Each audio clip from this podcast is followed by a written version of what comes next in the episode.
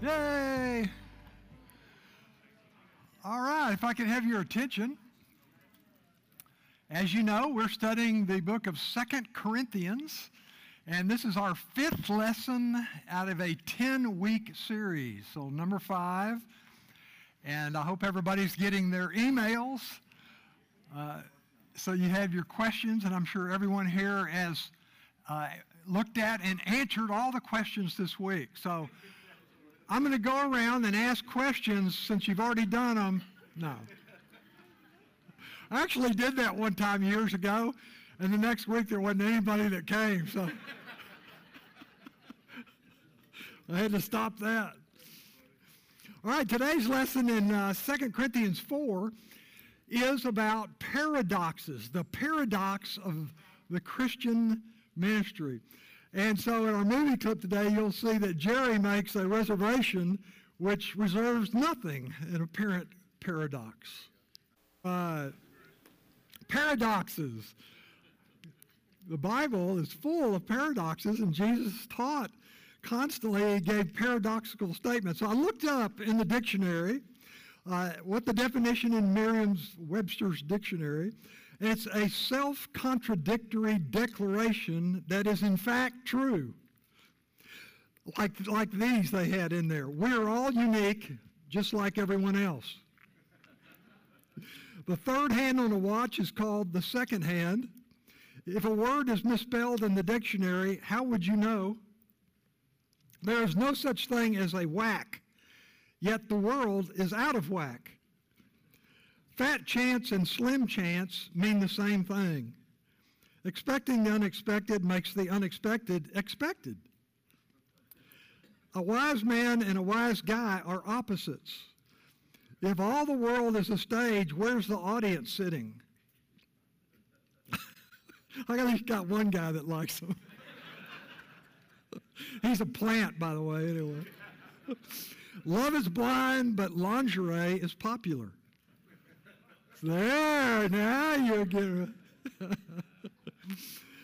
and so then you, you know, closely related is our oxymorons. You've, you've heard of a whole bunch of those like free gift, uh, metal woods and golf, crash landing, uh, detailed summary, anarchy rules, jumbo shrimp, and on and on. Uh, so these are things that are actual, but they seem to be contradictory. Uh, and you have to uh, be careful what the way you say things, the way you th- say things makes a big difference. I saw this joke.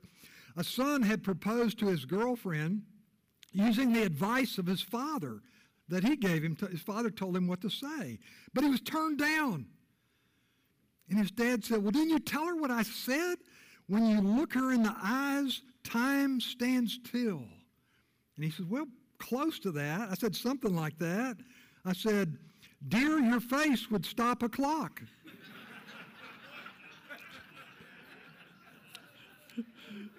so that didn't go over. And of course, the biblical paradoxes, just, just to name, there's a, there's a lot of them, but I, I grabbed a handful. James 4.10, exaltation through humility. You're exalted by being humble.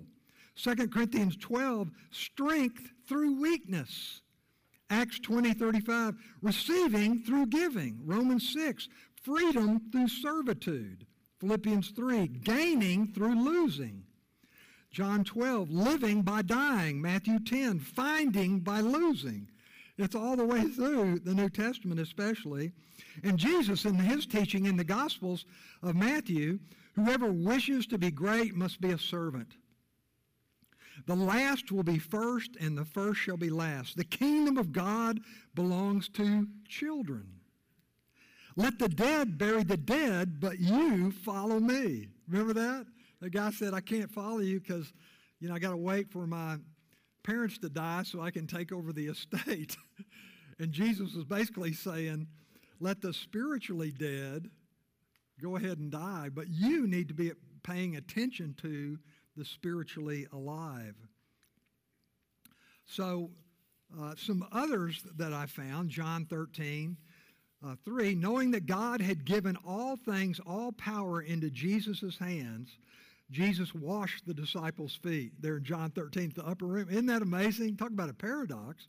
We're told that Jesus has uh, omnipotent power, and God's given him everything, and he has the right to everything. And with that power and that right, he washed their feet, the job of the lowliest servant. Then other biblical paradoxes foolishness brings wisdom, weakness brings strength, trouble brings joy.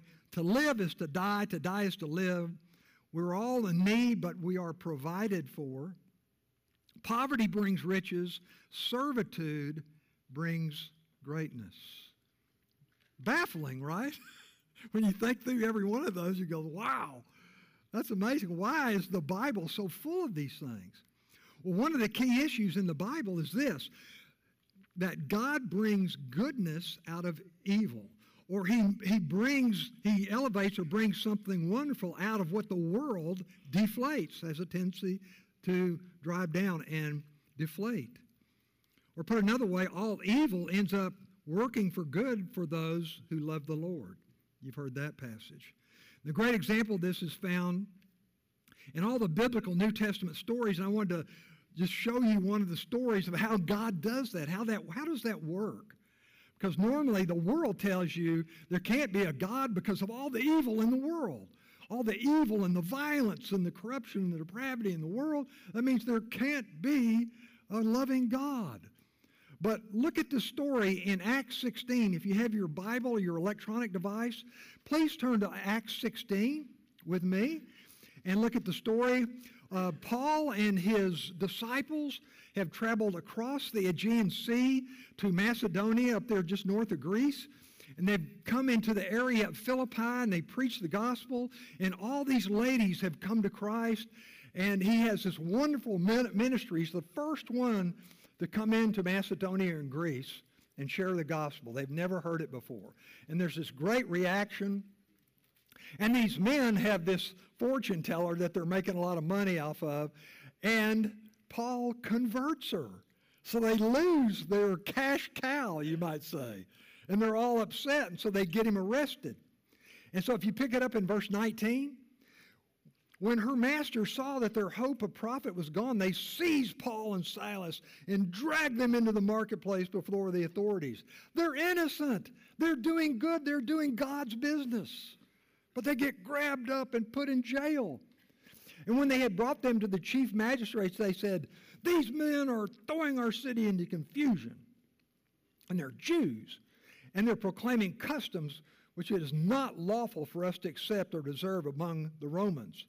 The crowd rose up together against them, and the chief magistrate, uh, they tore their robes in anger and proceeded to order them to be beaten with rods. Now, this is like, you know, those big rods that had a whip and like a whip and just tear the skin off of you. And they beaten, beat them really bad, inflicted many blows. And then verse 24, my worst nightmare, you ever seen those stocks that have the holes in them and they stick your head and the hands in there? you have to go to a chiropractor for the rest of your life if you spent, you know, any time at all in there. they put them in the stocks. And then there they are in the prison, in the stocks. You would think they're pretty secure, right? And what how this is the worst thing ever. How could any good come out of this? What is God thinking? Well, look what happens. Suddenly there came a great earthquake so that the foundations of the prison house were shaken. All the doors were open and everyone's chains were unfastened. And when the jailer had been roused out of sleep, now he's going to be really upset because in their, their uh, law, if you were a jailer and people escaped, they then put you in jail. you got to take their place. And so the jailer was terrified and he drew his sword and was about to kill himself. That's how bad his reaction was, supposing that the prisoners had escaped. But Paul cried out with a loud voice, saying, Do yourself no harm. We're all here. Isn't, isn't that wild? Even though the doors are open and the chains fall off and the stock comes undone, Paul and his companions just stayed there. And he called for lights, so they brought the lights to see that the people were there. And trembling in fear, he fell down before Paul and Silas. And after he brought them out, he said, Sirs, what must I do to be saved? He was so impressed by these guys, by Paul and his companions. And he says, Tell me this message that you've been out preaching. What must I do to be saved? And they said to him, Believe in the Lord Jesus, and you shall be saved, you and your household. And they spoke the word of the Lord, the gospel, to him together with all who were in the house. And he took them that very hour of the night and washed their wounds. And immediately the jailer and his family were all baptized and became believers. And he brought them into the house and set food before them and rejoiced greatly, having believed in God with his whole household. Because what we thought was evil, what they probably thought was they were perplexed. Why would God allow this to happen? Ends up converting the jailer and his entire family, and you end up with this huge, thriving church in Philippi. God brings good out of evil. They meant it for good. They beat them with rods. They threw them in the jail. They were mad at them. They meant it for their harm. But God somehow brought good out of the evil. And that's what the Bible's talking about. God can accomplish what we cannot. And he can use whatever happens in this fallen world to actually bring about what's good.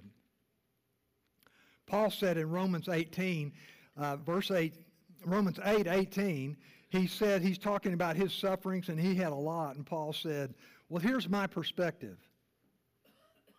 Our suffering now is not worthy to be compared to the glory that God's going to show us in the resurrection. So he was able to look past his present situation and into what God had promised in the future. And that's where his focus, that's where his, perspective was, that's where his hope was in what God was going to do. And so he was motivated to serve God now based on what God was going to give him in the future. And of course, the ultimate evil, the greatest suffering, the greatest injustice that ever occurred was the arrest, trial, and crucifixion of Christ Jesus.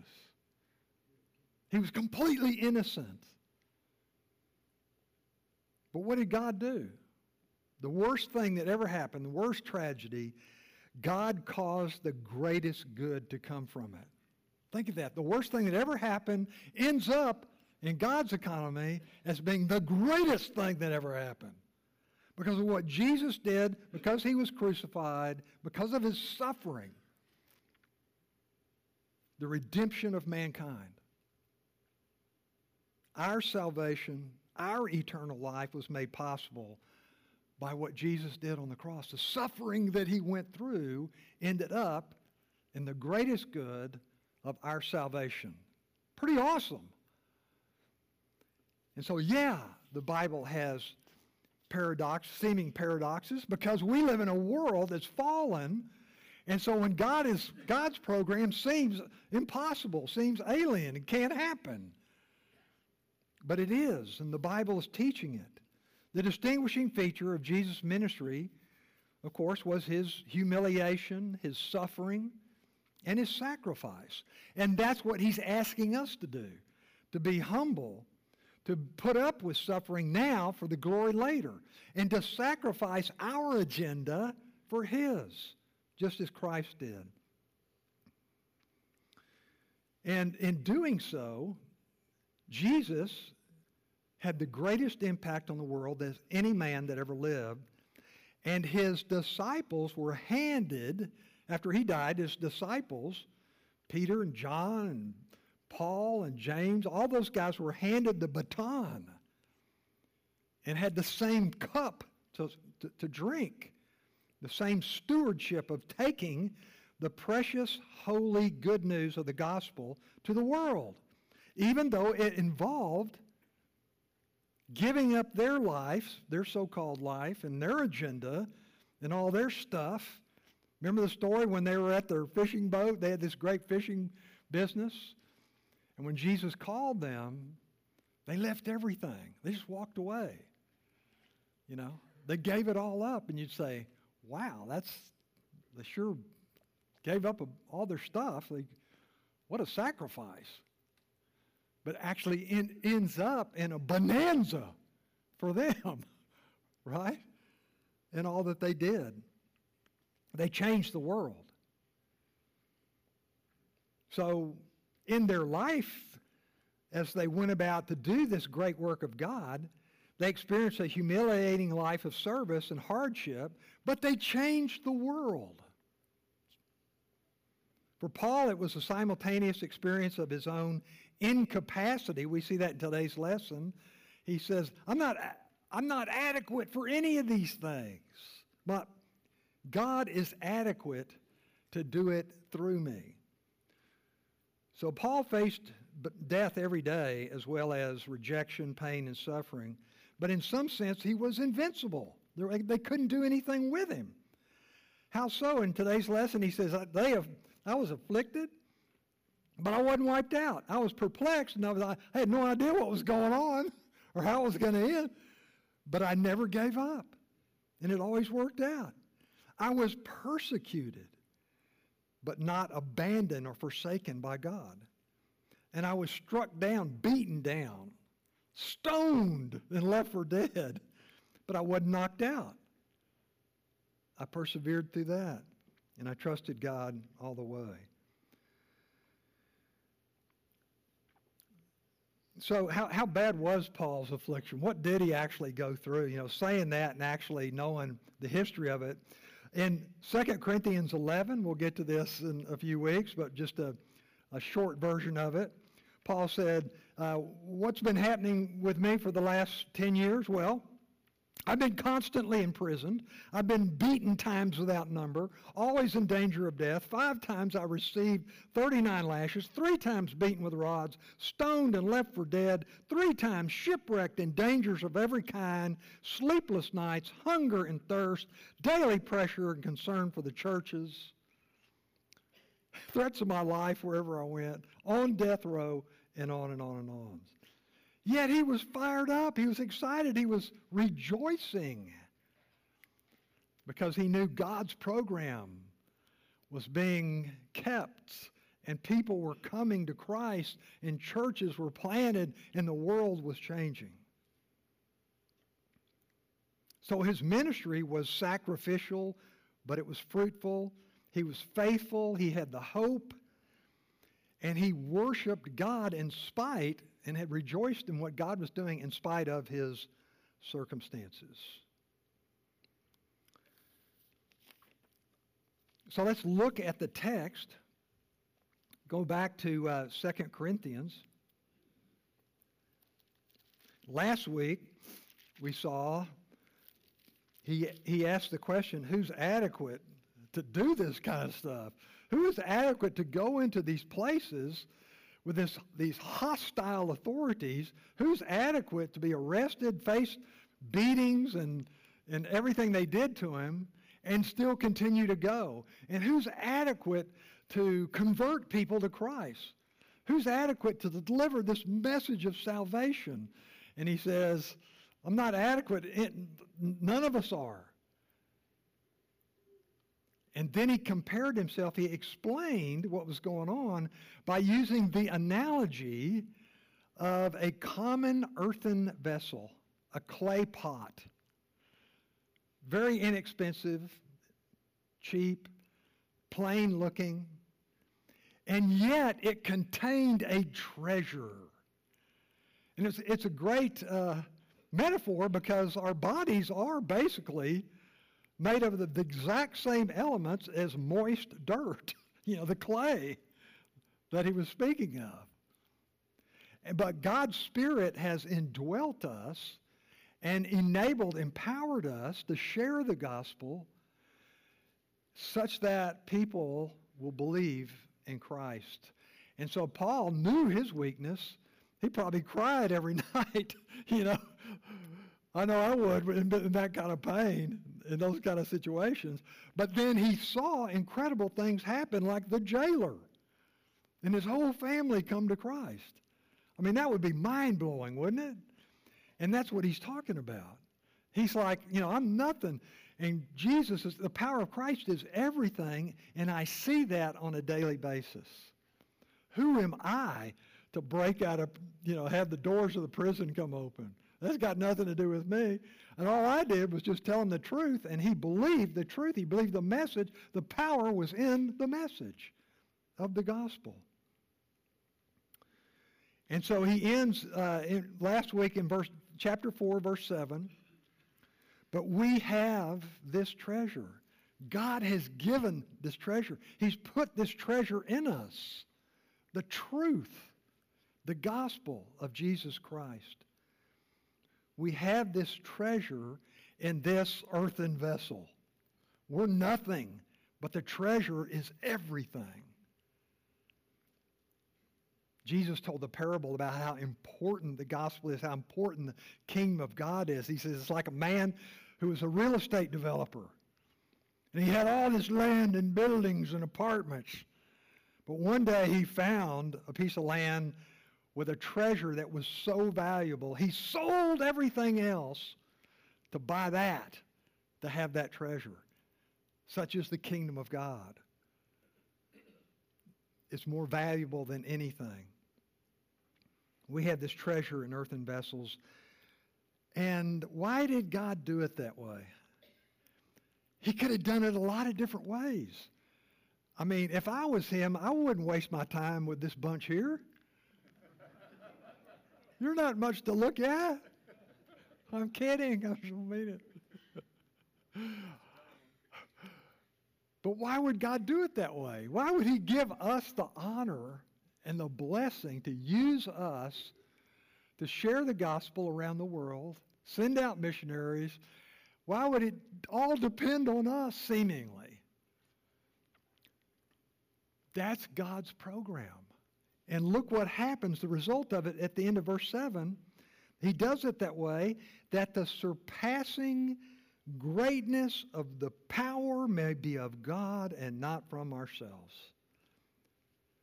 So as we see these incredible things happen, see God do these amazing things, you know it wasn't me. You know it wasn't us. It's clear that God has done this, and you're blown away. I've seen this happen on missionary trips, mission trips. I'm sure if you've been on many trips to third world countries especially, you go in there and you're kind of, you don't know what to say, you're nervous. They kind of told you, but you still go in there. Like a lot of you probably been to Cuba, maybe India, China, uh, and you go in there. You go, now what am I supposed to do? How will I know what to say? And somehow you blunder through it, and these incredible things happen. People believe, you know, in Christ, and they suddenly their countenance changes. I'll never forget in Cuba all the different times I'd go into these people's houses, and it's basically just a mud hut, no electricity. And you're sitting on a home, uh, handmade stool talking to these people, and there's, you know, flies all over you, and you're going, I'm sitting in a mud hut in a third world country with flies all over me. What am I doing here? you know, but you're kind of reciting the gospel as you know it. And these people whose countenance, when you walked in, is kind of like that, they hear the truth and suddenly you, their eyes just light up and they get excited. And they're fired up. By the time you leave, they're practically dancing. And you're just blown away by it. Am I to walk out saying, I was pretty smart to come here? And they obviously admired my good looks and my charm. No, you walk out completely humble and you go, I cannot believe God did that. That was so awesome, you know. And it blows your mind. You think, I'm going to see that guy in heaven, you know, someday. So it's, it's wild, you know. And that's what Paul's talking about. This is how God reveals that it's all about Him. He, he lets us feel and suffer through all these weaknesses that we have. in order to experience his great power and glory and have it on display. A great treasure. And so he goes on in, in verse 8, four parallel, four, parallel paradoxes in verse 8 and 9 that illustrate the truth of Paul's statement in verse 7. So he's saying, okay, that's the statement. Now let me tell you what that's like, what it feels like, and how it happens in verse 8 and 9. Four parallel paradoxes. We are, as we go about doing this, we are afflicted in every way. They're after us all the time. There's no let up to, to all the people that are against us. Everywhere we go, we meet antagonists, rejectors, and many are even hostile. We are afflicted in every way, but we're not crushed. We're not finished off. It's bothersome, but it doesn't wipe us out. And as this is going on, we're perplexed. You can't help but wonder I can't believe we came here to do God's business, to share His word, and we just got beaten with rods, and I'm in these stocks. Can you imagine? Yeah, I'd be perplexed. Perplexed, but not despairing. In other words, I, I wondered what was going on, but I didn't give up hope. I didn't go into despair and just say, I quit. Verse 9 persecuted. Persecuted. You know, physically and mentally harassed on a constant basis, but not forsaken. In spite of the way people treated us, God did not forsake us, did not give up on us. He was always with us. That's something, isn't it? When you're going through your worst trouble and your worst pain, when things are the worst and most difficult, and it looks like you've got problems that are unsolvable. God is with you. All through the Bible, uh, all the Bible characters and all the Bible stories, God tells that. I first saw that and I was studying, you know, Moses in Exodus 3, and Moses says, Why will they believe me? He says, Go tell Pharaoh, go tell the Israel that you're going to leave here, that let my people go. And he says, Why would they listen to me? Why, how, why would they believe me? Why is this going to be successful? And God says simply, Because I'll be with you. I'll be with you. And you know the story, it took like 10 different major miracles to finally get them out of there.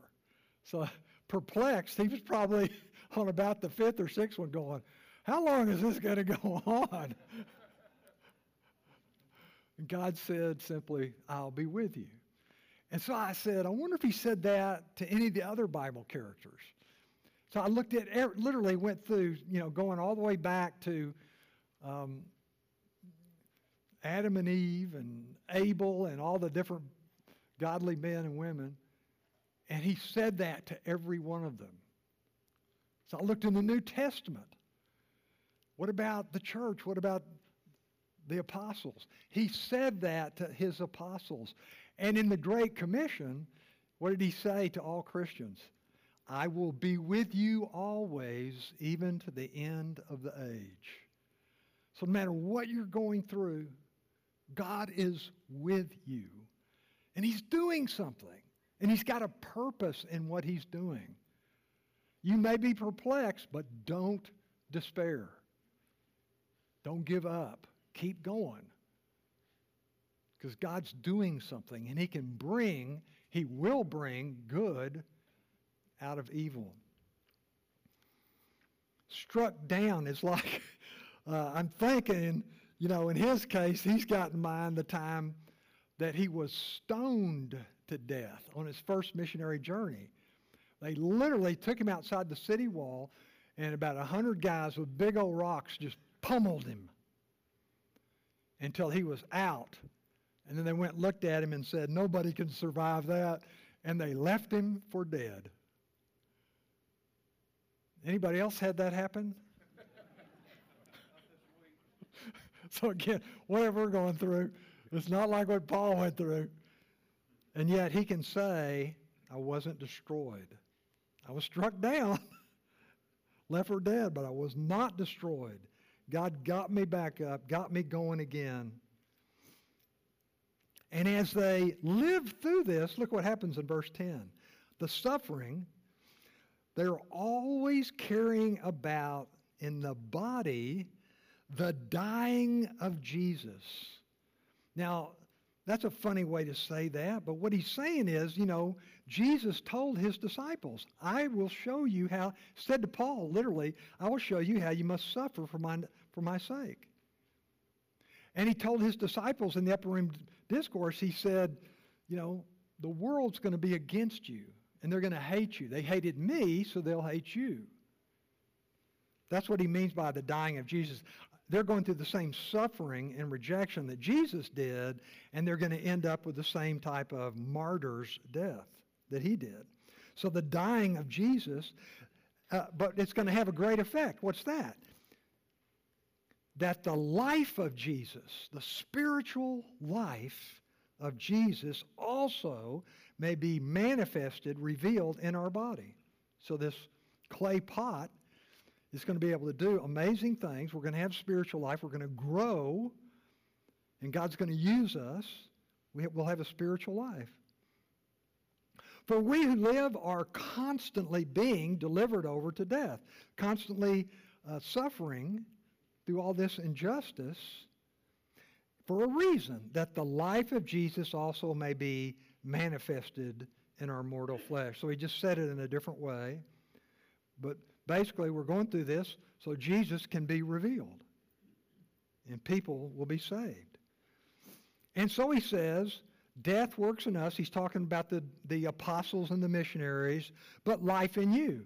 So he's saying the church, the, the rough treatment that we went through ended up in your salvation because we brought you the gospel.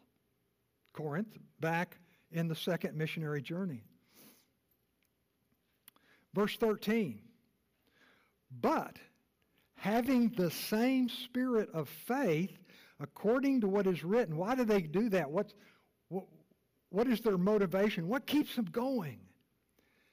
He quotes Psalm 116. David went through a terrible trial, and then he came out on the other end and he said, I went, I got through it because I believed, Lord, that you were with me, and so now I'm going to tell people about it. So he quotes that as being true in himself. I believed, therefore I spoke. So Paul believed this was true. He had experienced it himself. His life had been changed. And so he had to present the gospel. He couldn't not preach the gospel. Knowing that he who raised Lord Jesus will also raise us with Jesus and will present us with you. And so he's saying in the resurrection, now he's switching to focus on the resurrection, and he's saying, our hope, our confidence is in what's going to happen in the future, which is the resurrection. Just as Jesus was resurrected, we also will be resurrected. And we look forward to that. We are living today based on that day. That's the way Paul thinks and recommends that the church think, should think. For verse 15, for all things are for your sakes. You being the church, people that are believing and growing spiritually. He is suffering. He's putting up with these injustices, going through all this so that they can be raised up.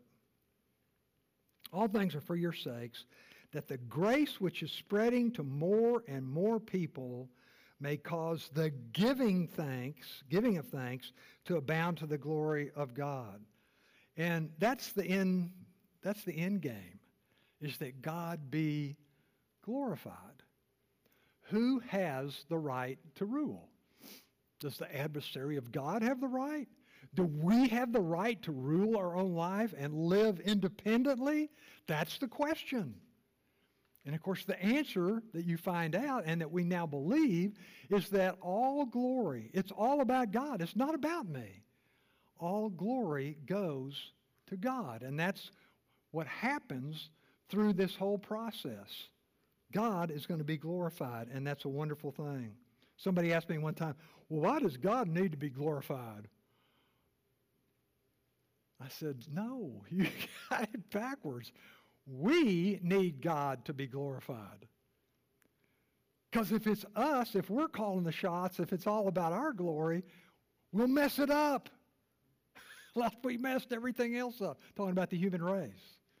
They've messed up the world because they're calling the shots and they're disobedient to God because it's not about God to them, it's about them. They've ruined the world. We need God to get the glory for things to be right, for there to be order, so that evil will be ended.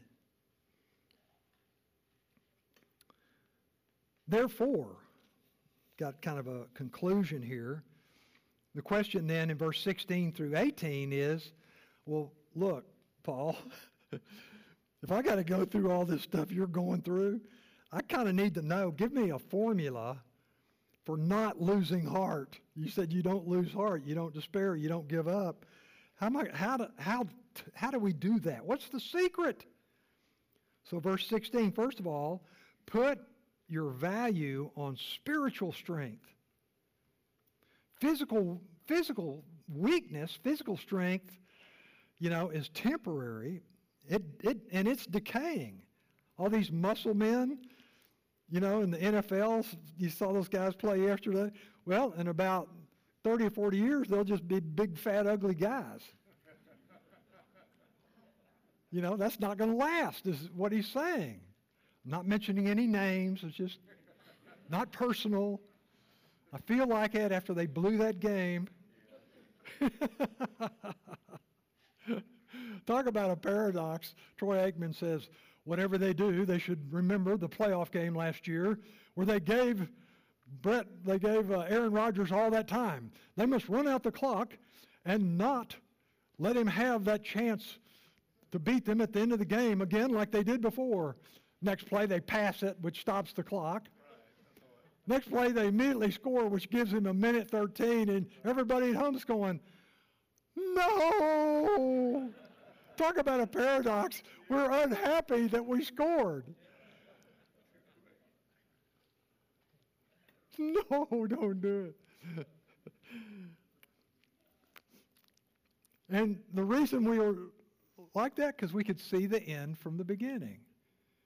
And so Paul's saying, we know the end. Therefore, we don't lose heart. We know what's going to happen here. So, verse 17, you know, he's saying, put your value system of the future over the present. For momentary light affliction. Everything you're going through now is just momentary. It's going to pass. It's going to pass. I always tell people, uh, they say, I don't think so. I don't think there's any way around this thing. I'm, you know. And I say, think back uh, 20 years ago. Didn't you have problems then? Wasn't there something you were praying about? Well, yeah. Well, what was it? I don't remember. I said, well, apparently it got fixed.